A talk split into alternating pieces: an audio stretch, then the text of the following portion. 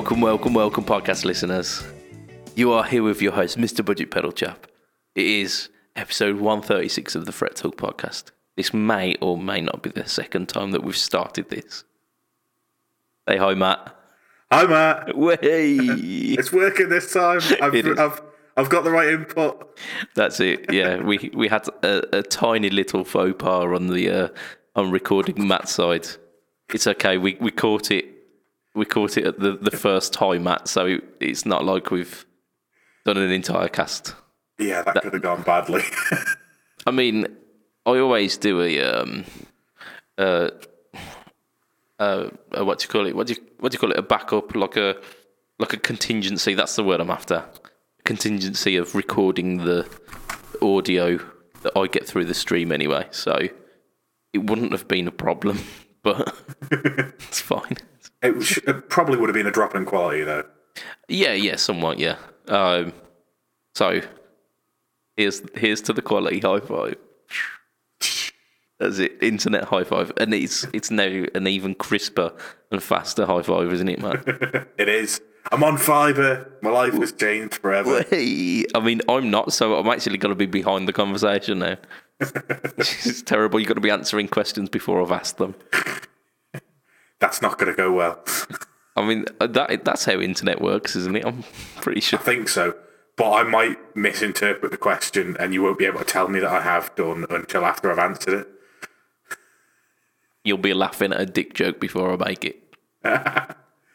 That's the future right there. That is, yeah. That's the future of Fret Talk.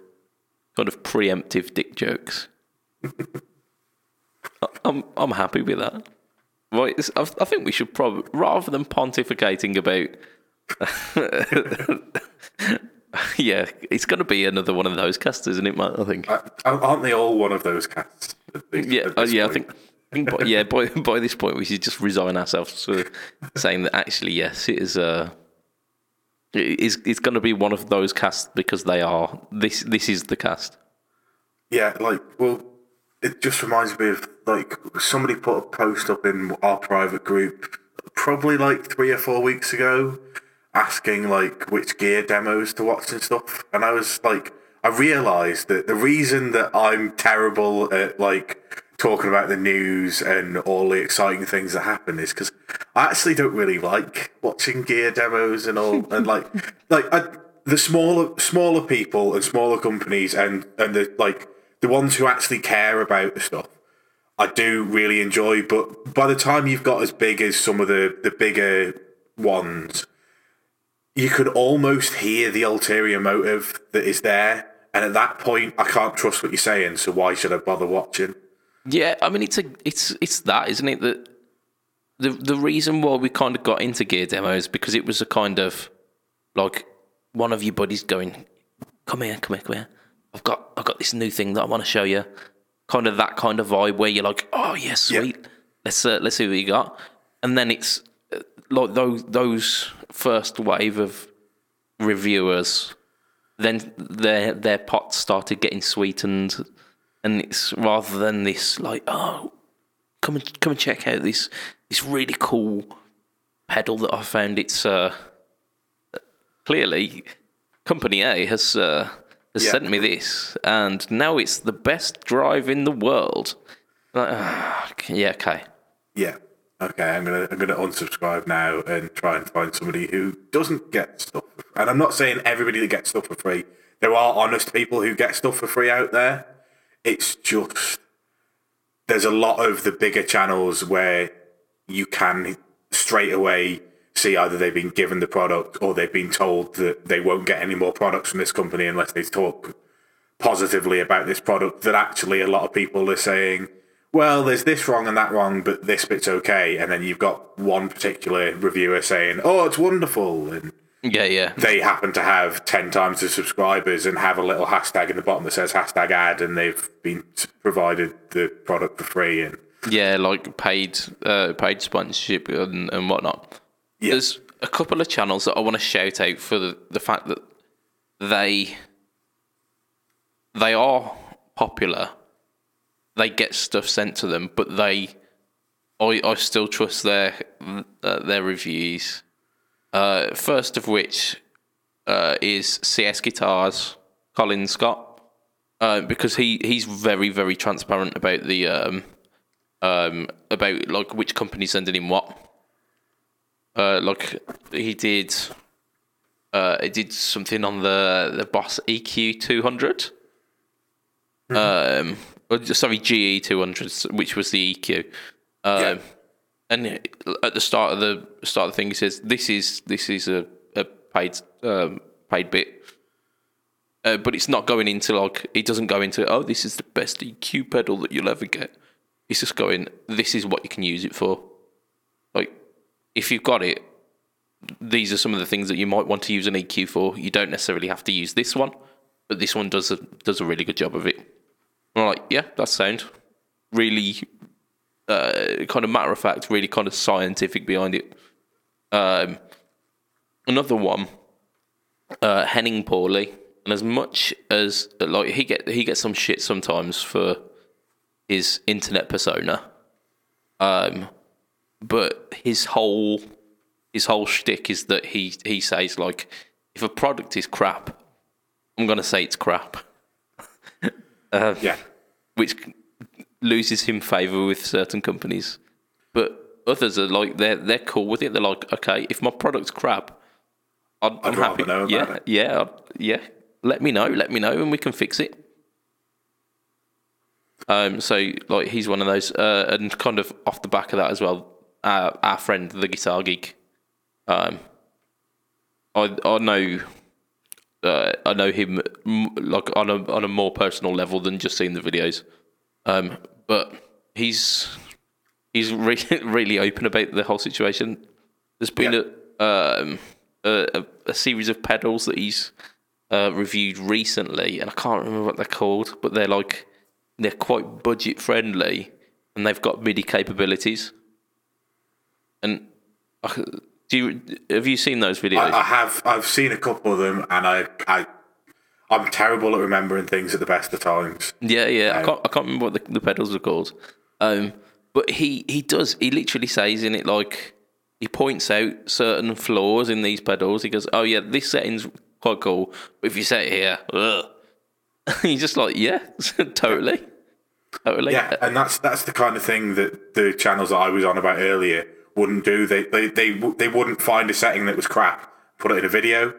They would just not use that setting when they were recording, whereas the likes of Andy would go, don't do this though, and that's not shitting on the pedal, that's just saying yes, there are settings that I wouldn't use within this pedal, but forget them because these are the good ones. Yeah. And that's the kind, like if somebody is capable of doing that and making it an interesting video, that's the kind of person that you probably can trust, because they are showing you the downsides of the pedal as well. Yeah. But it's like a lot of things with kind of modern technology and like social media and the whole like data farming kind of aspect of kind of modern life. You don't really know what you can trust and where you can trust it.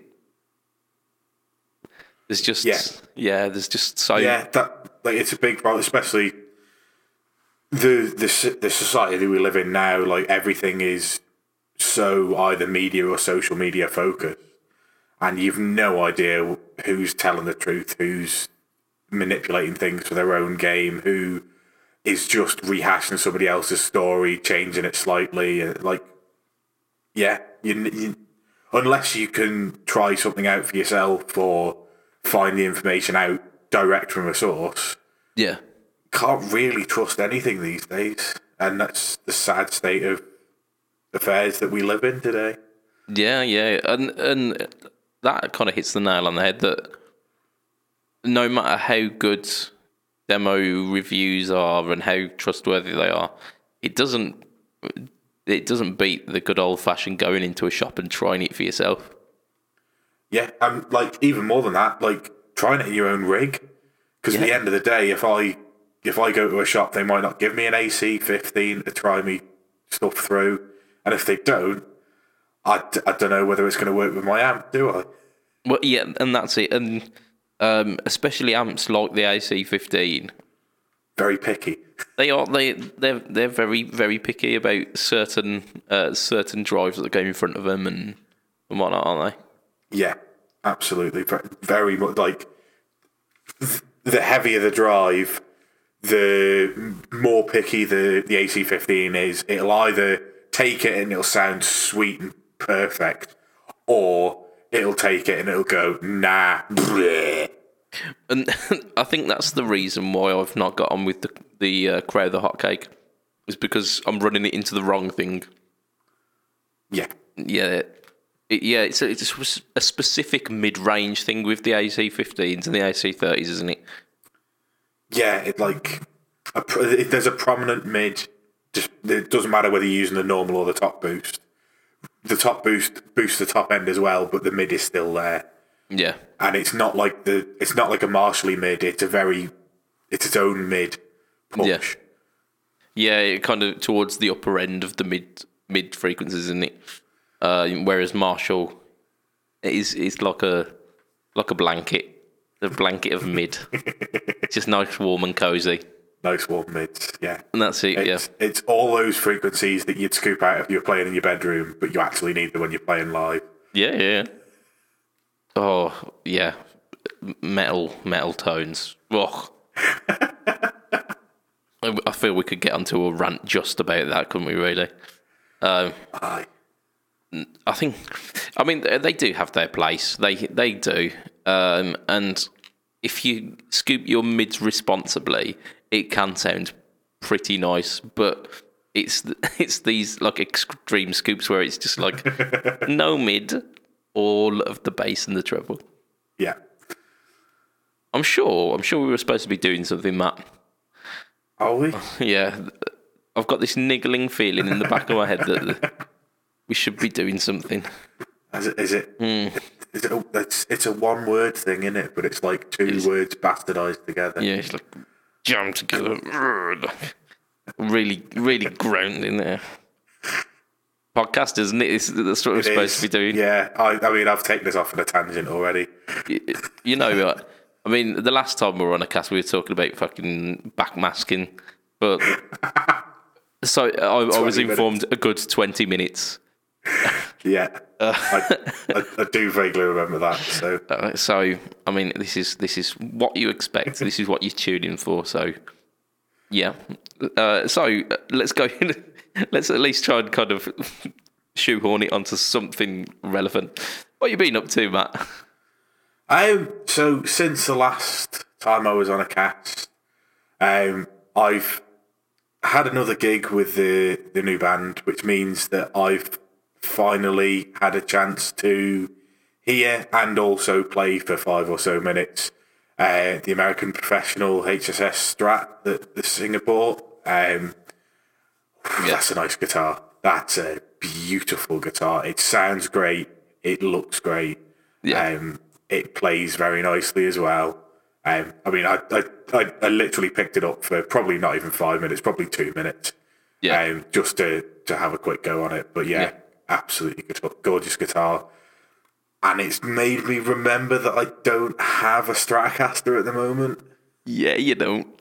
I mean, I've got my pink Sparkle HH, but that's not a Stratocaster. It looks like a Stratocaster. It ain't no Stratocaster though, is it? Yeah, no, it's not. And I don't think I want a Squire. I think. Yeah.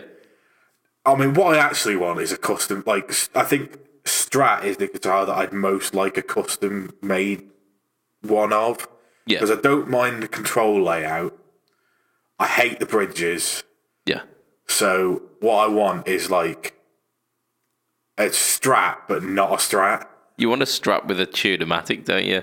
That's exactly what I want. I think all guitars should have Tune-O-Matics, but...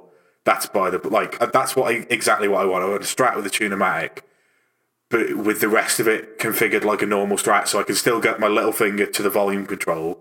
Yeah. So it can do all those swelly things and have the configuration. These are 5-way blade switch and I'd alter the way the tone controls work, so I'd have one tone control for the neck and middle pickup, and the other tone control for the bridge. Because if you've got three single coils in a Strat, you need a tone control on that bridge. I don't know who decided that you didn't, but they were wrong. Yeah. No, I completely agree. It's the one pickup that desperately needs the tone control. The other two you can probably live without. Like, it's nice to have it, but the one that actually needs the definite tone control is the bridge pickup.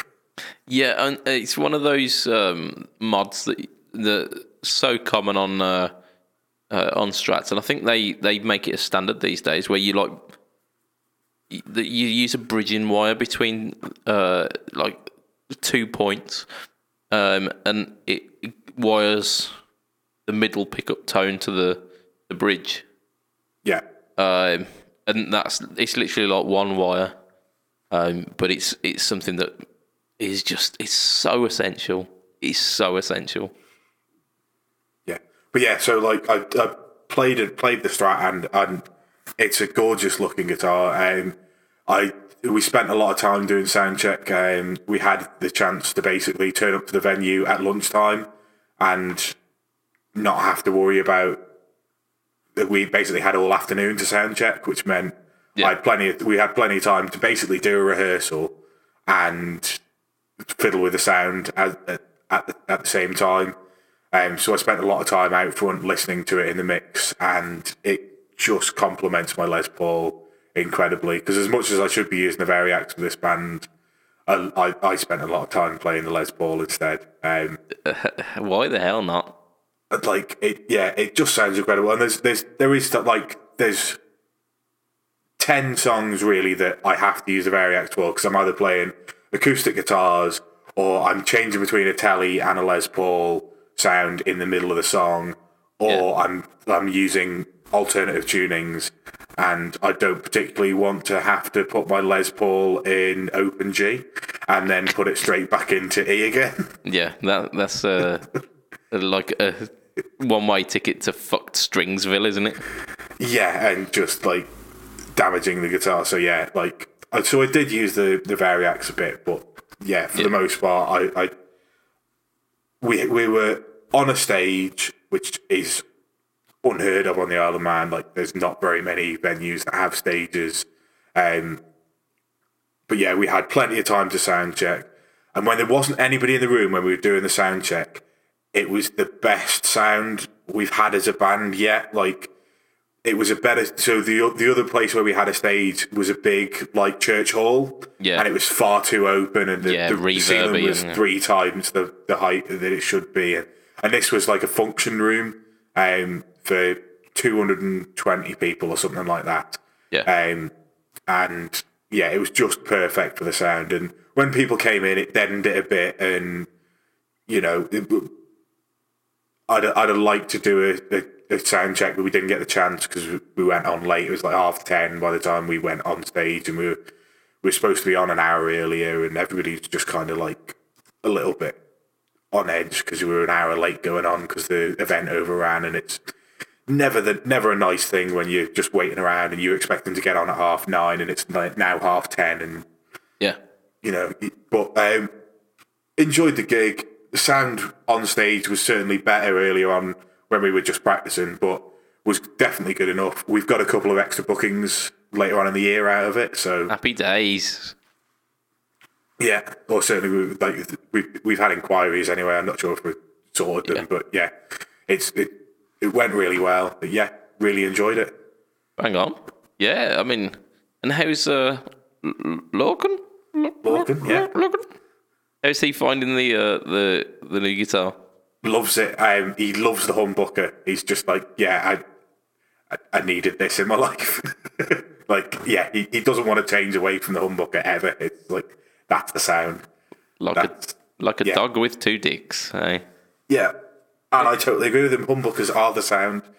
Single coils, occasionally, but for the most part, humbuckers are the sound.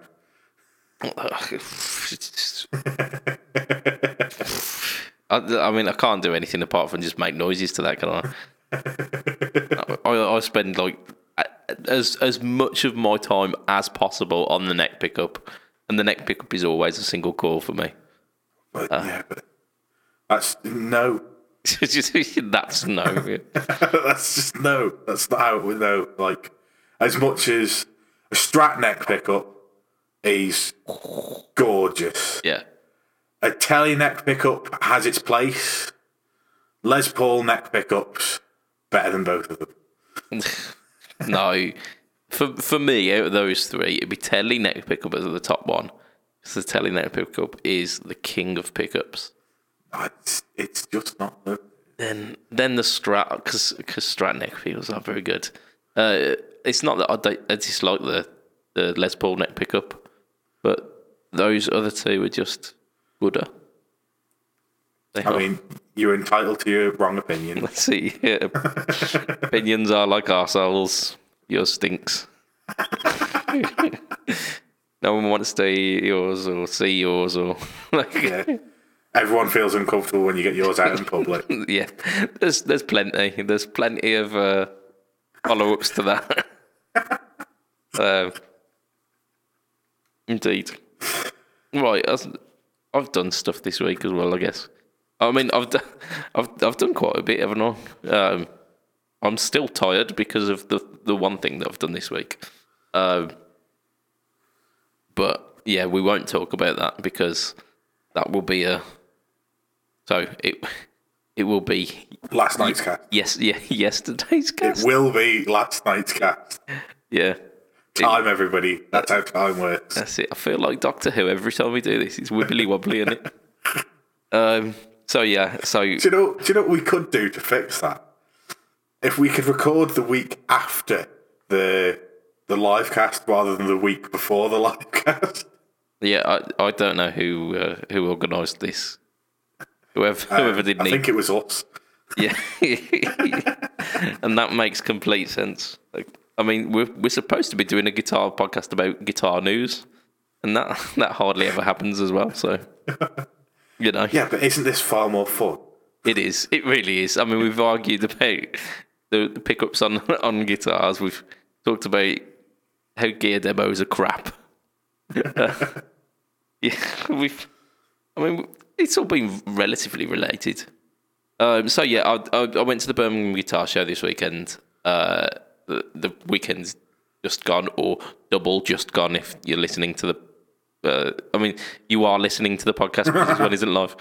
So, yeah. Yeah, the weekend's double just gone. Yeah, we went to the guitar show in Birmingham, which is... It's called The Guitar Show. It's colloquially known as YAM.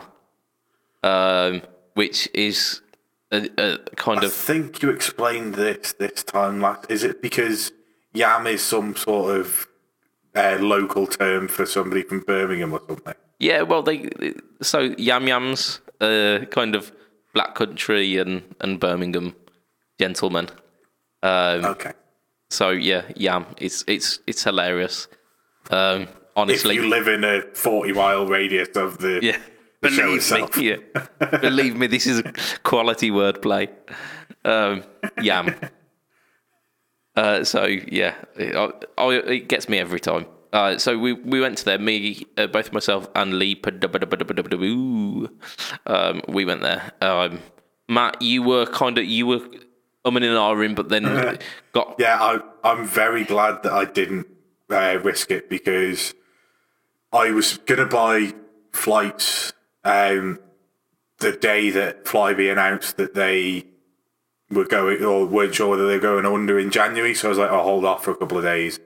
Then when they got bailed out by the government, they jacked their prices up, and they've just announced today that they feel like they're probably going to go under in the next 3 days because nobody's buying any flights because of coronavirus.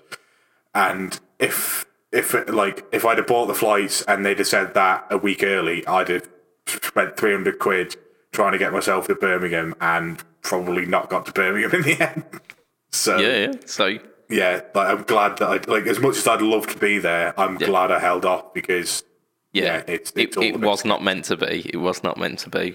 But my plans are to make at least one of the London ones later on in the year. Oh, yeah, nice.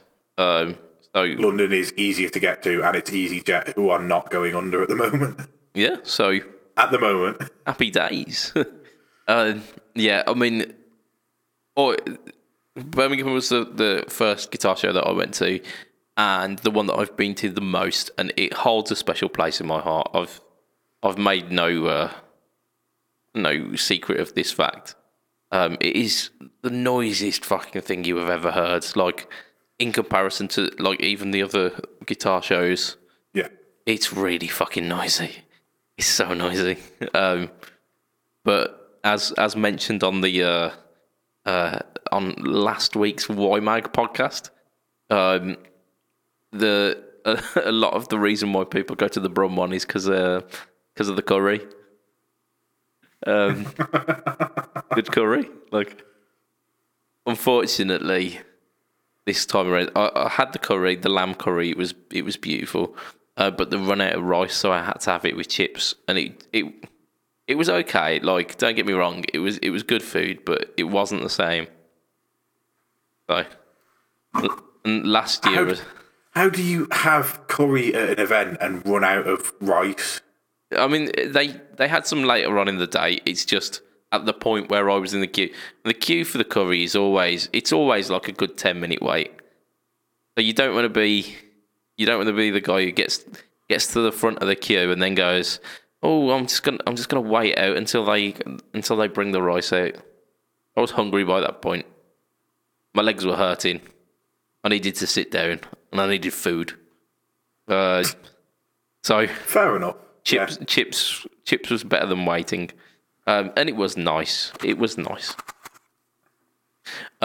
did say that we weren't going to talk. We're not going to talk about the product in the guitar show, but I'll talk a little bit about the experience. So I mean, the first bit of the experience was waking up to a WhatsApp message. They weren't WhatsApp. It was a Facebook Messenger message.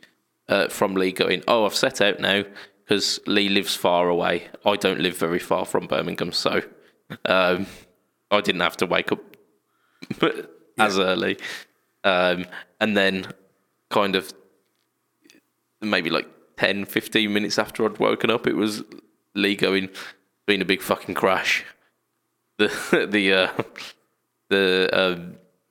traffic's all at a standstill. They might be turning us around. It's this is fucking brilliant, isn't it? But all of that got sorted. We got there. I mean, Lee ended up arriving maybe 10 minutes, 15 minutes after the show started. I mean, it weren't like much was lost. Then, I've mentioned this to you.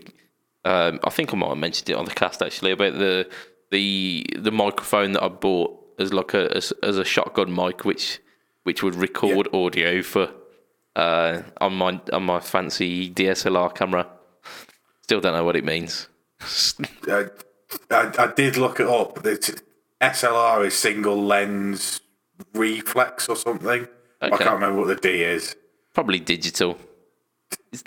Yeah, maybe. Yeah, let's go with that. Or dangerous. Yeah.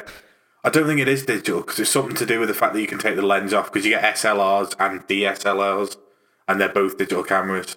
Okay. So I dick joke. There we go. Yeah, there you go. Dick joke SLR. Yeah, I would have gone with dangerous, sexy lady reptile. But you can't describe the Queen like that. I mean, I wouldn't describe her as sexy. 60 years ago, you would have done. Who am I to make comment on that? But probably.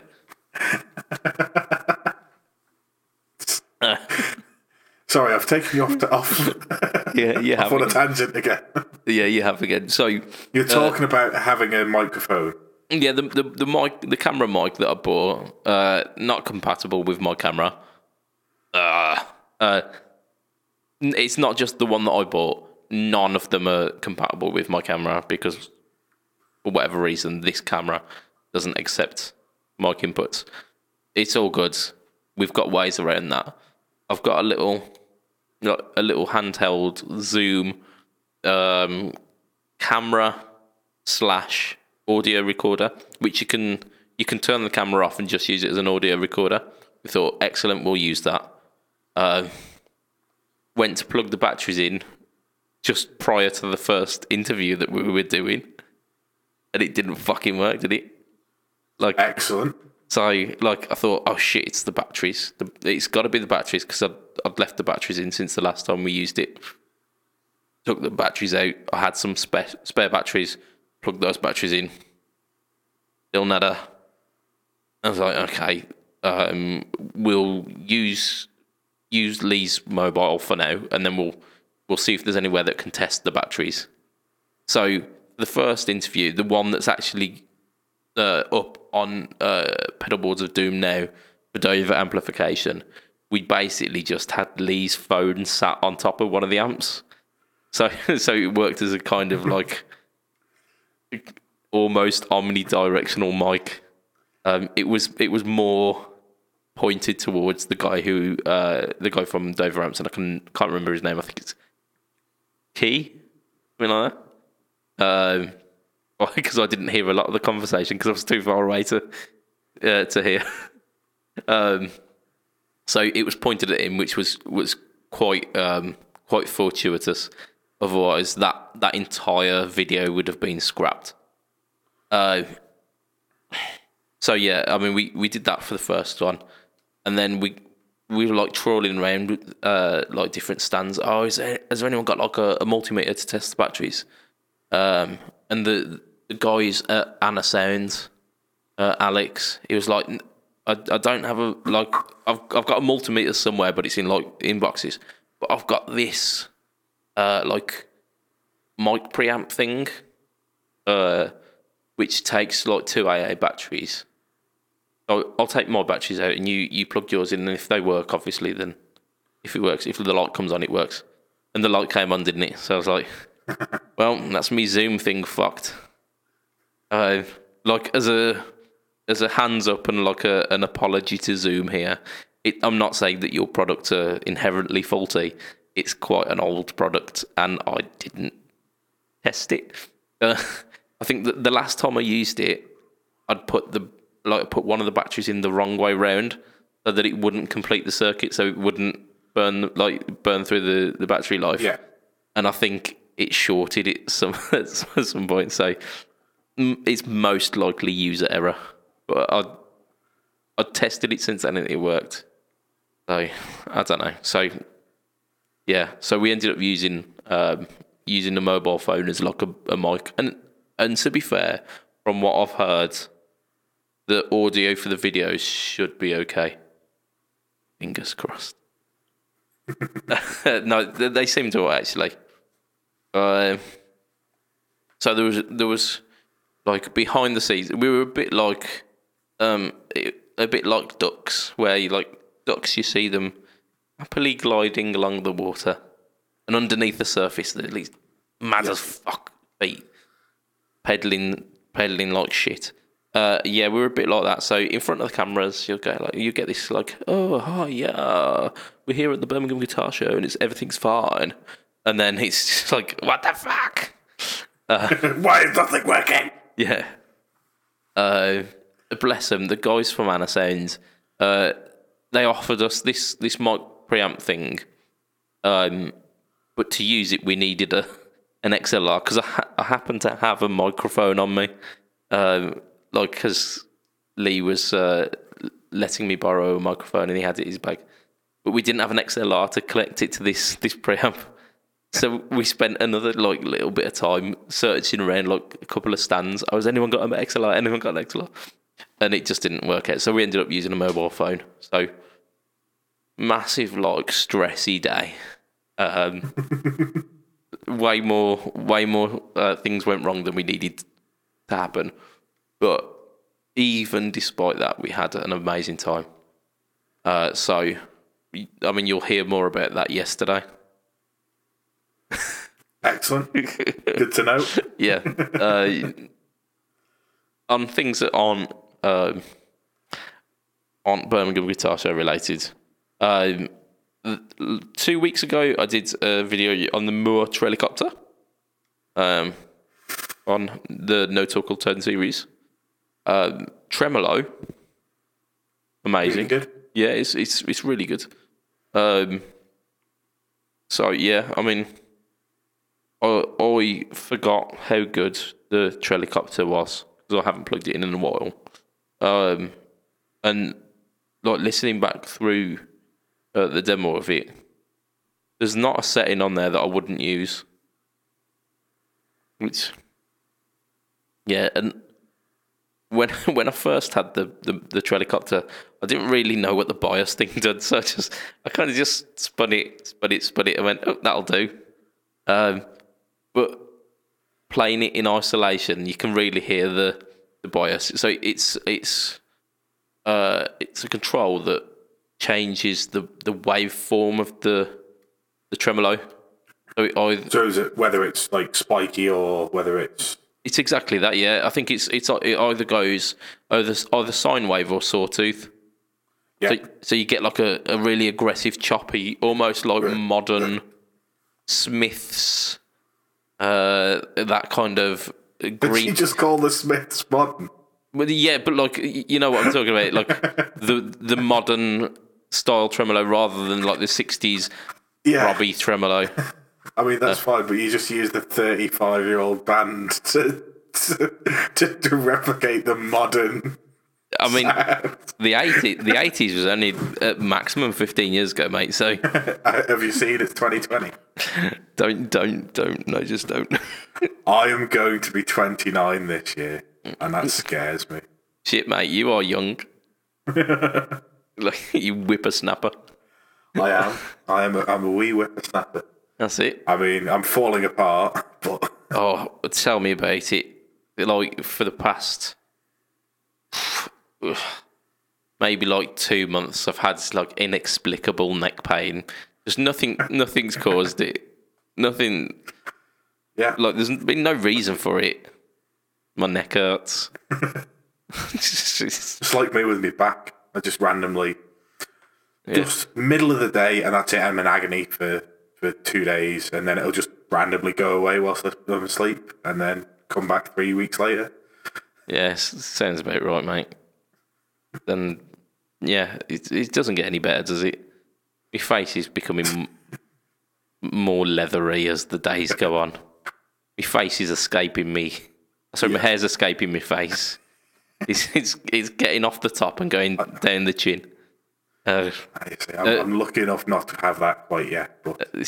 Well, it escapes the top of the head and like comes out of like weird places like nostrils and ears. He's just like, oh, this is more maintenance than I want to be part of. Yeah, growing old sucks. Why do we do it? So yeah, I've done the Mooer Trelicopter. The most recent one, which isn't out by the time we're recording this, but will be out by the time that this comes out, is the 1142 fuzz, which is a fuzz kit pedal that Jed's Peds has sent me, and it's fucking bonkers. It's really, really mental. Is that the technical term? Is it fucking bonkers? Absolutely, yeah.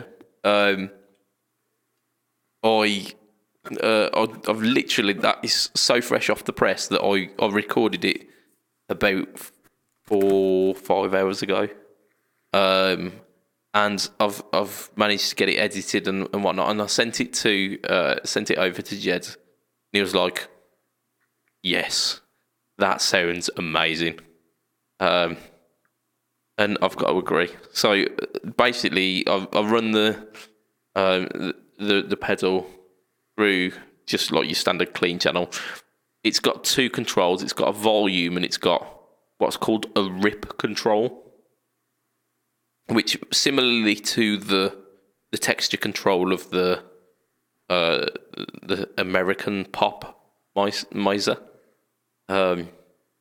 It does a similar kind of thing where one end of it is like full bore, all the power to the transistors.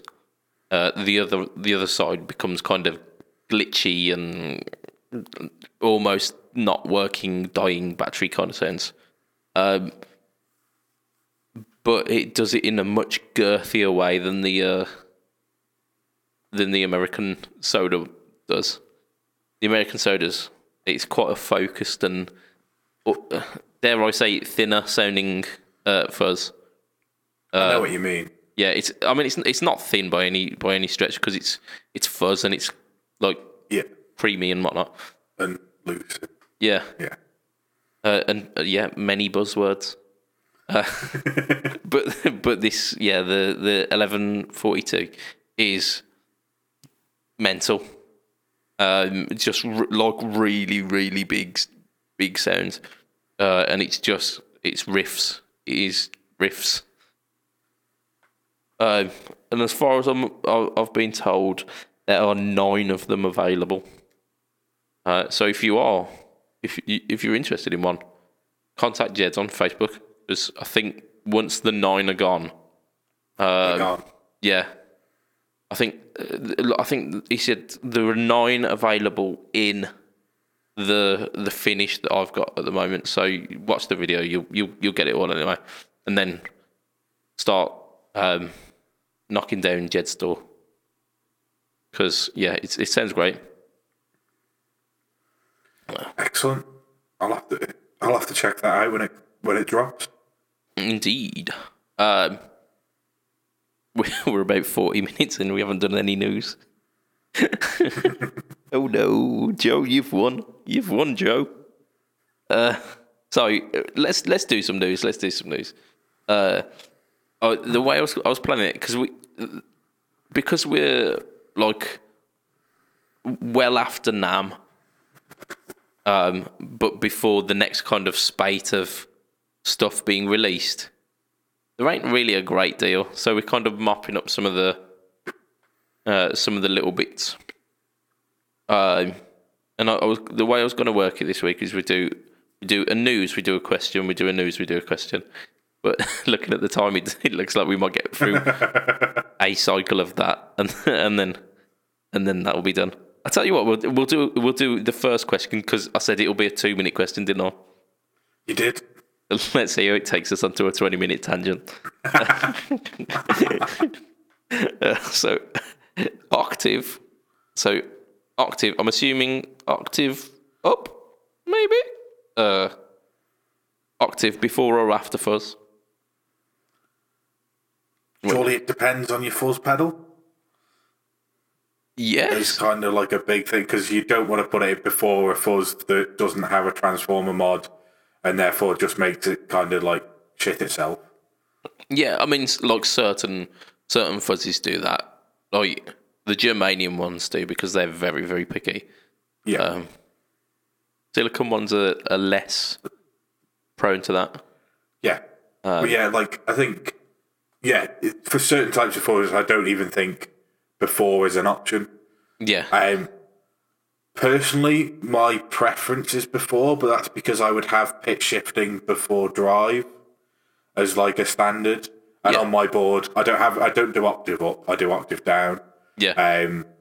And on my board, I have an OC2, a Japanese black label one, and that lives before my drive section, which has fuzz in it.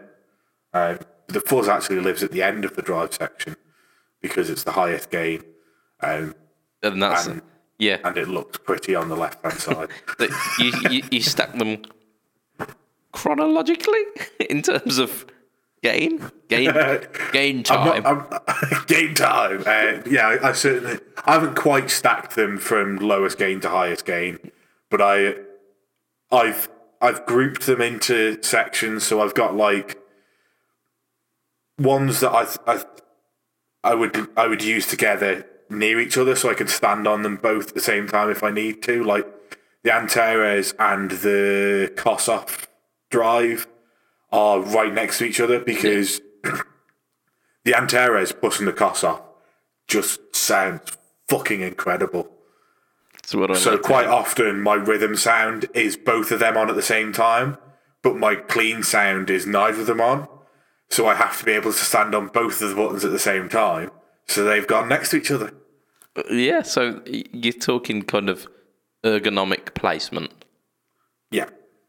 I'm down with that, I'm down. Yeah, like in terms of fuzz, I only ever use octave before. I do use octave before fuzz in a couple of tracks. Seven Nation Army I do, and again I'm using octave down rather than up and playing in a slightly different position to where it should be played, if you want to say that. But yeah, I would always go octave before. I mean, I'd have to agree. I think the issue is that a lot of octaves don't track very well unless they see the guitar. Yeah. So, I think that was 2 minutes. Maybe it won't, no. So let's do a news. So we've done a question. Let's do a news. Right. So Fender Modern Jazzmaster. This is a bit of a weird thing. Okay. So I don't think you've not seen this, have you, Matt? No, you didn't give me any warning. Nope, that's fine. I'm going to not that I ever do any research anyway. That's it. Yeah, I'm going to paint the picture for you then here. Okay. So Fender Modern Jazzmaster. Think of all of the things you'd want to get rid of on a Jazzmaster. So what would you want to get rid of on a Jazzmaster? For, like bridge system number one. Yep, gone. Okay. Excellent. The type of pickup. Yep, gone. Yeah, fuck them off. Excellent. And in fact, they've listened directly to you on Buckers. Yeah, that's how it should be. Okay, yeah, cool. It should be HH. I suppose you can leave the jazz circuit in if you really want, but it's not that necessary. Nah, fuck it, it's gone. Yeah, excellent. So has it got a hardtail or has it got a strap trem? Hardtail, yeah. Hardtail, yeah. HH, three-way switch. Yeah, tune-o-matic hardtail. Yeah, perfect, I'll have one. Yeah, so yeah, it's pretty much like they've made Matt Quine. Yeah, the Matt Quine signature Jazzmaster. Yeah, yeah, the modern. I mean, they call it the Modern Jazzmaster. It's the Matt Quine Jazzmaster. So yeah, they've fucked off everything that's useless on it. Even to the point where they've got rid of the pick guard. Yeah, so it's three-tone, three-color sunburst. Pneumatic bridge. The neck is really interesting. I mean, it's interesting if you're a giant nerd, but fortunately I am. So it's a compound neck. So not just a compound radius on it, but the neck is compound. So it goes from a C to a D. So like it becomes more playable the further you get up the neck. So that's it's quite interesting. Yeah, so the jazz circuit's fucked off, and the humbuckers are like chrome-covered humbuckers as well. It looks classy as shit. They used to do a modern player jag or something like that, which was really similar in terms of like it was all of the nonsense stripped off it. And it was just like a natural brown kind of stain to it. It had two P90s, and I always wanted one of them. And then they've bought out this Modern Jazzmaster, and I double want one of these. I think it's the perfect compromise for someone who likes the look of the offset kind of thing, but doesn't want to have to put up with any of the nonsense of owning an offset. Yeah. I've just pulled, because you were talking about it, and I was like, this is really cool. I've just Googled it, and I really like the look of that. Yeah. I've got, my slight issue is the placement of the fucking pickup selector is on the bottom horn. Is it? 'Cause it's on the bottom horn? I'll believe you. I thought it's got two switches, hasn't it? No. Is it not? Maybe I don't know whether you can see that. I can, yeah. So oh, yeah, okay. What's the switch? It's got two... Yeah, what's the switch underneath the controls? That is the input jack. Ah! Oh, the switch. Okay, that's a weird place to put it. So, yeah, the input jack is like where it would be, I suppose, on a SG, for those of you that can't see, like in a similar place to an SG. Yeah. And the pickup selector is on the bottom horn, which just feels like an odd place to put it. Yeah, and I think if we were going to give this a score, we're going to use an arbitrary Fret Talk scoring system. I would give it 7 frets out of 10. Okay. I would give it about a 7 frets out of 10 as well. It's I like the look of it. That switch placement, not quite right. Yeah. I don't give a shit about this C to D profile neck nonsense. Just give me a baseball bat and be done with it. Well, that's it. I think I have to knock points off for the fact that it's 1260 euros. So it will likely be about £1,000, if not a little bit more. Apart from the fact that it's not coming over here because it's a Japanese exclusive. Oh, is it Jap exclusive? I thought According to this article that I've got, which is from the internet, yep, it says that it's a Japanese exclusive. It's available for 153,000 yen. Okay, and you can check it out on FenderJapan.com. Oh well, that sucks. Damn you, Japan, having all of the good stuff. Yeah, because that's sexy. Cool, right, so we'll go for we're gonna go for another question because we've got time. This is working out well. This is this fast paced news / questions. Right, so Dunlop Crybaby Q zone, which is a fixed wah. So it's like a standard MXR style pedal. It's got 3 knobs. And it's essentially like a fixed wah. Okay, does it have an expression in? I don't think it does, no. Then what's the point of it? Yeah, I mean, literally, that's the question here. What's the point? Excellent. We're both on the same wavelength with this one. Yeah. Well, it was because I've trawled various groups.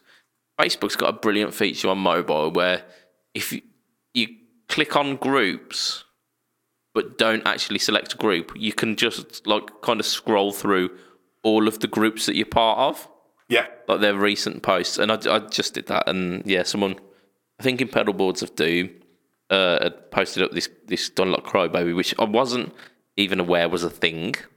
Then he was like, "Yeah, what's the fucking point?"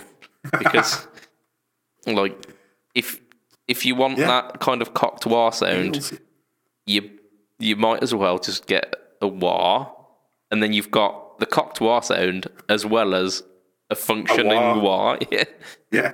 As well as the actual functioning wah that a normal person would use. Yeah. But they're not the only people who've done this, are they? Because EHX had the cocked wah as well, didn't they? Or the cockfight. Yeah, the cockfight, yeah. But that had an expression in. Yeah. So it made it relatively useful. Whereas this just seems not good. I don't understand. What are the 3 controls on an uncockable wah? I think an unwarable wah. I think Q was one of them. I can't remember what the other 2 were, if I'm honest. Hey, I've got a mobile phone. I can actually do it this week. Like, magic. I know this is amazing. So what was it called? It was called the Q zone, weren't it? Something like that. I'm looking in the wrong place. Yeah, you Crybaby Q zone, did you say? Crybaby Q. So there we go. Let's have a look. Wow. Before I find out what the controls are, I guess how much they're doing these for. I would say I can't see anybody paying more than $79.99. This was 156, I think. You could buy 2 Crybabies for that. 159. So that it's currently selling on PMT Online for $159.99, which is the most ridiculous thing. Just buy a Crybaby, for fuck's sake. There we go. So get them for 80 quid. Yeah, so by the looks of it, there is no expression in. It's called, the Crybaby Q zone. Volume Q zone, which is the kind of... It's the EQ. The sweep of the wah, and then peak. So I'm assuming it allows you to dial in whether it's a narrow band Q or a slightly more soft Q. Yeah. Can I just suggest, if somebody wants two slightly different sounds from this pedal, you can buy a brand new Dunlop Crybaby for 76 quid. So buy two of them, and then you've got two different settings, or you buy one and you've got as many fucking settings as you like because you just move your foot. Yeah, you've got an infinite sweep there, haven't you? But even if it was you save so much space with this Q zone, the fucking Mini is available now. Yeah, the Mini does exactly what this does, but then also allows you to use it as a fucking wah. Oh, yeah. Products slightly more expensive for the Mini, though. You've got to spend £99 for a Mini. Oh, wait, that's still half the price of this stupid fucking 3-knob MXR pedal. Yeah, you are quids in, yeah. You've got at least 60 quids drinking money there. The internet is a silly... not even the internet. The guitar world is a silly place sometimes. It is a silly place. Right, so we're on to our next bit of news, which... We've got 4 minutes to complete. Right. Yep. So, Washburn is a company that we don't usually talk about. Yeah. Nuno Bettencourt is a guitarist we don't usually talk about. Yeah. So, let's rectify both of those things by talking about the new Washburn Nuno Bettencourt Telecaster signature. So, he had the N4 as a kind of super strat kind of thing that he was his signature for a long time. He's now got a Telecaster flavoured version of that called the Nelly. Of Nuno Telly Nelly. Okay. Yeah. Relatively, if you were to think about this, the Venn diagram of stuff we give two shits about and Nuno Bettencourt's guitars. They don't usually meet, do they? However, no. But they've Telly kind of... Yeah, yeah. Yeah, Telecaster... Makes it that we might do. So, we're working that angle. Let's go for that angle. So, Seymour Duncan vintage stack neck pickup. Okay, so noiseless. Bill Lawrence L250 bridge, which... It's a pickup. It's a bridge. Bridge pickup. They do a standard and a deluxe version. Deluxe version's got some certain accoutrements like bird's eye maple neck rather than just a standard one.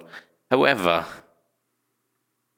that's not the interesting thing. The switch, it's standard kind of Gibson looking switch, yeah? Yeah. 6-way. Yeah, I've just seen this. What? So you're pulling the face of that was literally the moment when I was researching this, I pulled that face. And it's not none of the directions are up or down. Have you seen the directions on the switch as well? It's forward, backwards, up and forward, up and backwards, down and forward, down and backwards, up and down. Don't do anything. What? Yeah, with that, you could do Street Fighter combos. And why is it on the bottom fucking horn? Why is it... Have you just deliberately picked guitars with stupidly placed... The worst bits. Nuno's always had, odd placement for his pickup selector. It's nothing new for the Nuno stuff. But I wanted to talk about this weird 6-way... So, for you listeners out there who are possibly driving and can't Google stuff... It looks like a Gibson selector switch, so it's not like a blade switch because 6-way blade switches wouldn't be anything particularly fancy. I think they do a 7-way super switch. However, the way that Gibson switches work, they are a 3-position switch. They've literally got a bolt going through the center to which the lever anchors on. So I don't know how, like, what kind of voodoo magic they're doing here. It shouldn't be possible. But it gives you 6 switching options. And it turns out, like, that 6-way switch gives you all of the options that a Telecaster can give. So we've got 1 is neck, 2 is bridge and neck, 3 is bridge, standard stuff. Yep. 4 is bridge and neck in series, in phase. Yep. Then we've got bridge and neck series out of phase, setting 5. And then 6 is parallel. Out of phase. So it's the same as 2, but out of phase. Yeah, so I was looking at that when I first saw it and thought, where's parallel in phase? And I thought, that's what 2 is. Yeah. That's what 2 is, but we never call it parallel in phase because that's just 2 pickups on at the same time. Yeah, it's just normal. There should be series and normal. Because that's how it works. So yeah, that's absolutely mental. Like 6-way switch, but a 6-way Gibson style switch. Yeah, good luck not breaking that. Oh yeah, that is blatantly going to fail, isn't it? Because it's not going to be a nice switch, like you say.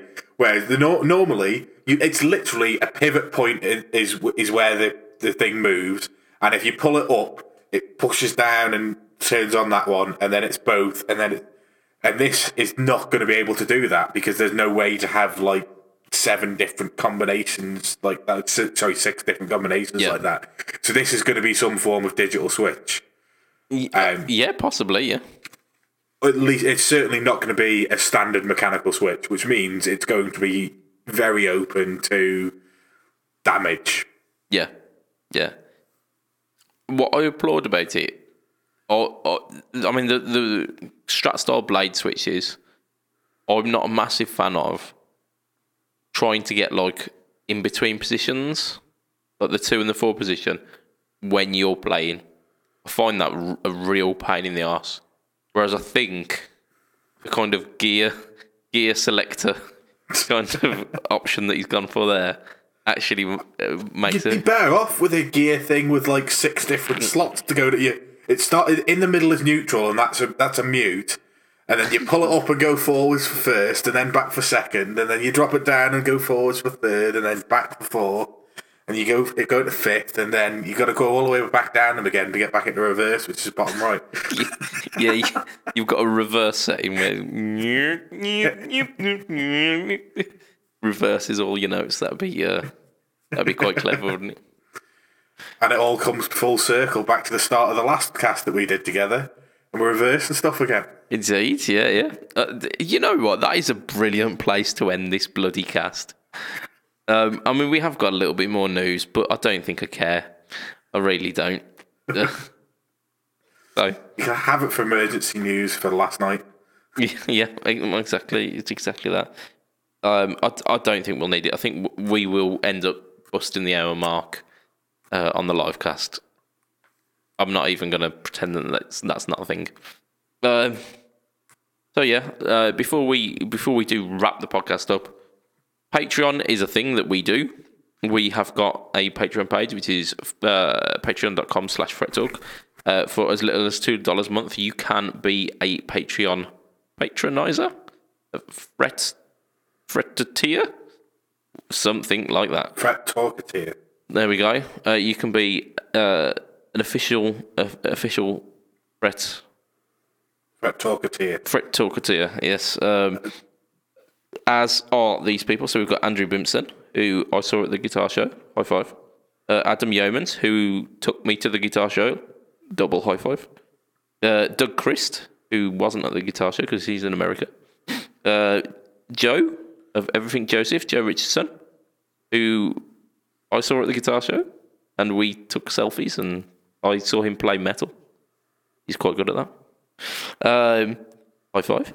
Underfluked, Mr. Underfluked Guitar. High five. And our final, but new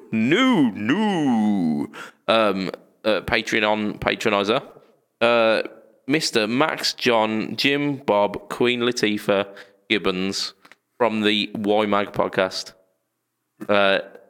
Massive high five to you, man. YMAG is a podcast that I listen to, and aside from the Fret Talk, which I listen to for quality purposes and because I'm narcissistic, YMAG is usually second in my list. So if you don't listen to it, please give them a listen. At least try one.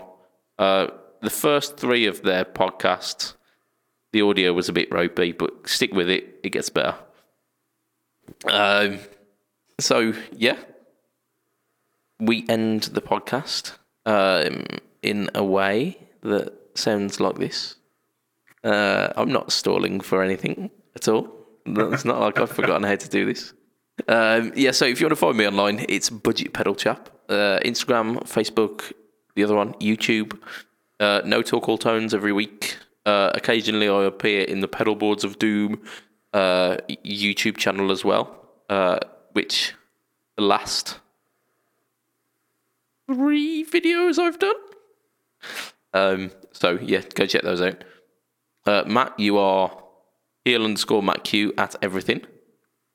Twitch, Twitter, Twinstagram. Yep. There we go. Yep. Please don't type in Twinstagram to try and find Matt.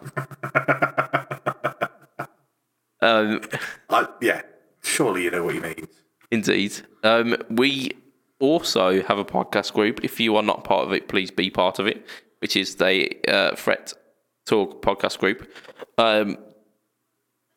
You just reminded me, actually, we have got an iTunes review, which I wanted to read out. I don't know if I can, though. iTunes.com/FretTalk. It comes up in my recently searched things. How self-centered is that? Yeah. Oh, come on. Let's find it. Is it there? Oh, there we go.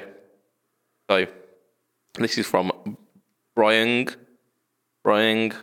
or Hook. Brian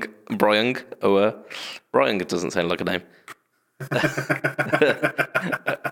So he says, killer cast, fun conversation about guitars, gigging and recordings with some guitar / gear news mixed in. Good stuff. He obviously hasn't listened to a recent one. Yeah. Could definitely go with that. Yeah. Probably 6 months old. He's been listening to. Yeah, it's Brian Gow from the Tone Jerks. Yeah. I was listening to them today as well because I've got a little bit of a backlog of podcasts, so I've just been absolutely cannonballing the Tone Jerk stuff because again, really awesome podcast. And that's where we're going to end it for this week. So, from myself, Mr. Budget Pedal Chap, sounding a little bit exasperated after that frantic internet searching. From Mr. Matt Quine. Say bye, Matt. Bye, Matt. It will be a tatty bye. And good night for this week. Bye.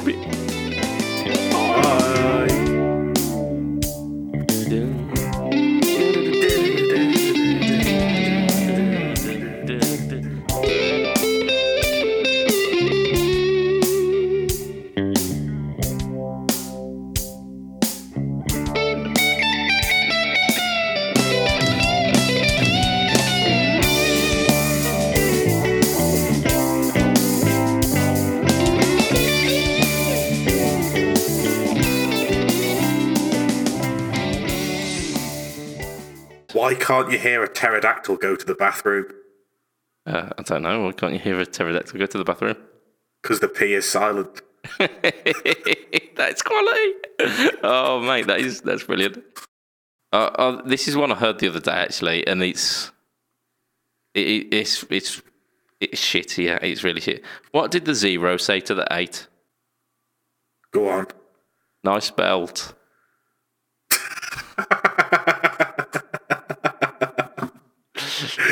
Yeah, I quite like that. This one is classic. If you haven't heard this one as well, what's ET short for? Don't know. Got little legs, isn't he?